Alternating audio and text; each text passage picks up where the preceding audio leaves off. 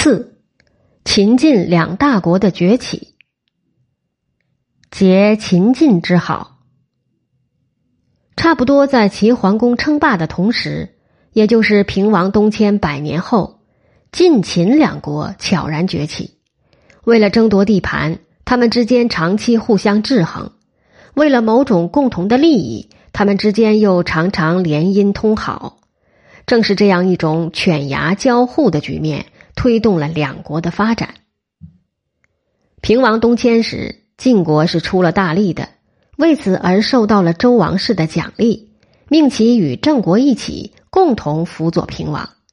但是这之后，晋国一直处于内乱之中，直到晋武公时才结束了这种四分五裂的局面，建立了统一的军队和统一的政权。不久。晋武公去世，继位的晋献公是个雄才大略的国君。他即位后做的第一件事，就是与国国一起共朝周天子，受到了人们的普遍赞赏，声望日高。之后，他运用种种手段，消除晋室内部诸公子的势力，使权力全都集中到国君手中。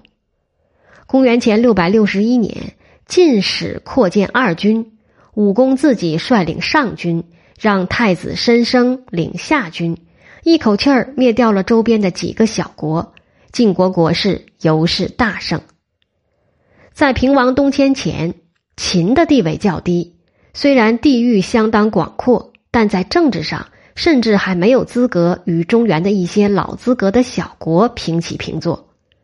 平王东迁给了秦国一次历史性的机遇。由于其保驾和护送平王有功，又获取了周王赐予的岐山以西的大片土地，这样这个地处西陲的秦国也强盛起来。这种强盛不止表现在军事上，在文化上也渐渐向中原地区靠拢。现存的秦公帛表明，当时秦国的礼乐文明已经达到了一定的水准。他以平王东迁功臣的资格开始傲视诸侯，嗣后秦就不断的向周边地区扩张，尤其是秦武公即位后，开始进军华山之下，大军直逼甘肃天水一带以及陕西宝鸡、华县一带，并开始在那里建县。此时的秦的发展已与晋的壮大相冲突，到秦宣公时。就与晋国在河阳地区发生了战争，当时晋国内部发生了动乱，结果秦胜晋败。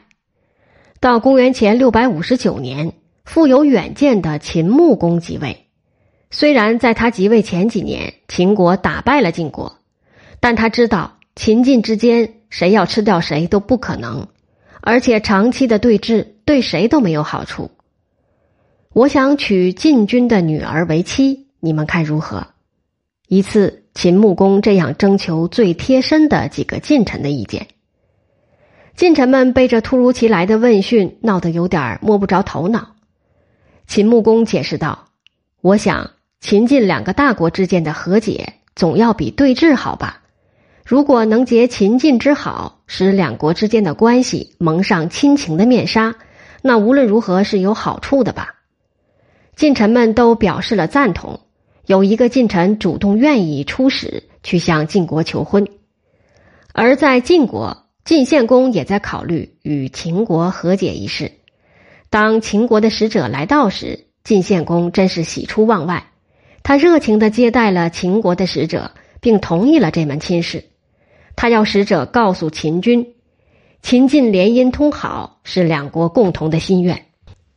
晋献公将自己的大女儿太子申生的姐姐许配给了秦穆公做夫人。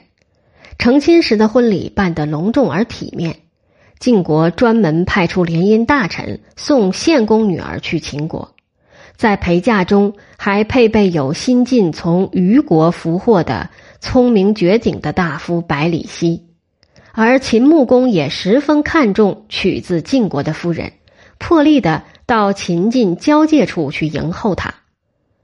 这次带有政治色彩的联姻，不止给秦国带来了安定，还意外的获取了当世奇才百里奚，作为陪嫁来到秦国的百里奚初到秦国时，秦穆公也不在意，因此并没重用他。百里奚看到秦军久无动静，便出逃了，流亡到楚国，被当地的一个乡下人收为家人，实际上是家奴。这时，秦穆公从别处打听到百里奚是个了不得的人才，足以治国安邦，于是就急匆匆的派专人到楚国去要人。那位乡下人怎肯轻易放手？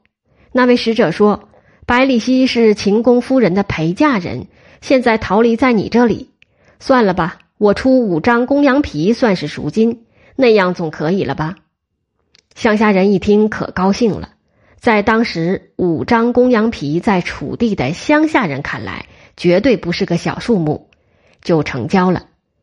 这时的百里奚已七十多岁，秦穆公委以重任。后世称其为五谷大夫。百里奚又举荐了一位叫攒叔的贤士，一起辅佐秦穆公。这时，秦献公亡故，国内发生动乱，公子夷吾向秦求援，希望秦能护送其回国。如能当上君主，愿意河西等八城相送。正是在秦的积极干预下，夷吾登上了君主之位。那就是晋惠公，可是事成之后，惠公又以大臣不允为由，坚决不兑现诺言。秦晋失和，还导致了一场战争，结果晋败，连晋惠公也成了俘虏。秦穆公并申言要杀晋惠公。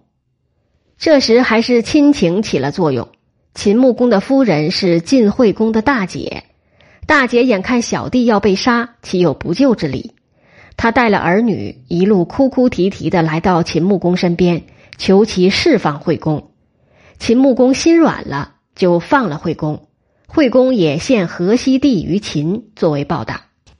不久，晋惠公将太子友送到秦国学习，秦国让他当了大臣。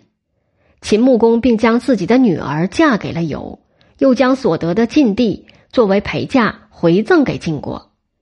这门回头亲。进一步密切了两国的关系，以后两国时战时和，但那份亲情总还是在起作用的。后来秦晋之好作为典故长期流传，道理正在于此。